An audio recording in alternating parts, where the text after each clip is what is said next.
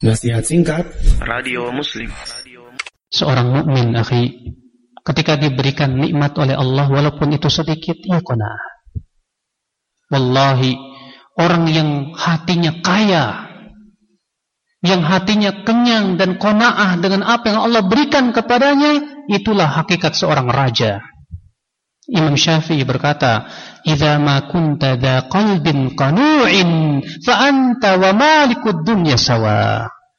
Apabila kamu mempunyai hati yang qanaah, maka kamu dan raja dunia setara. Subhanallah ya akhal Islam azan ya Allah ya. Maka dari itu ya akhi, Rasulullah SAW berlindung wa min nafsin la tashba. Dan daripada apa?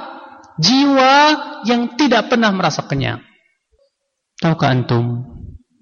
Jiwa yang tidak merasa kenyang itu dijadikan kefakiran itu di pelupuk matanya.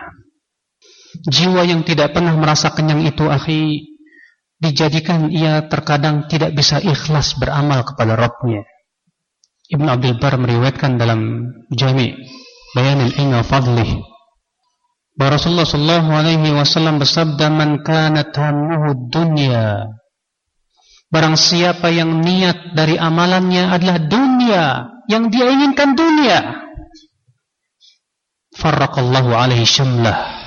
Allah akan cerai beraikan urusannya. Wa ja'ala al-faqra baina 'ainaihi. Allah akan jadikan kefakiran di pelupuk matanya.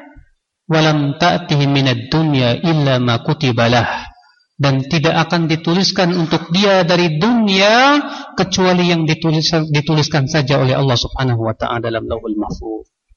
Ya akhi, berarti ya orang yang tidak bisa qanaah terkadang sering kali menjadikan amalnya tidak ikhlas.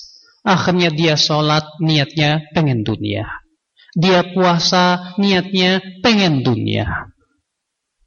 Segala sesuatu aktivitas dari kehidupan akhiratnya akhirnya diharapkan dunia. Sehingga apa yang terjadi?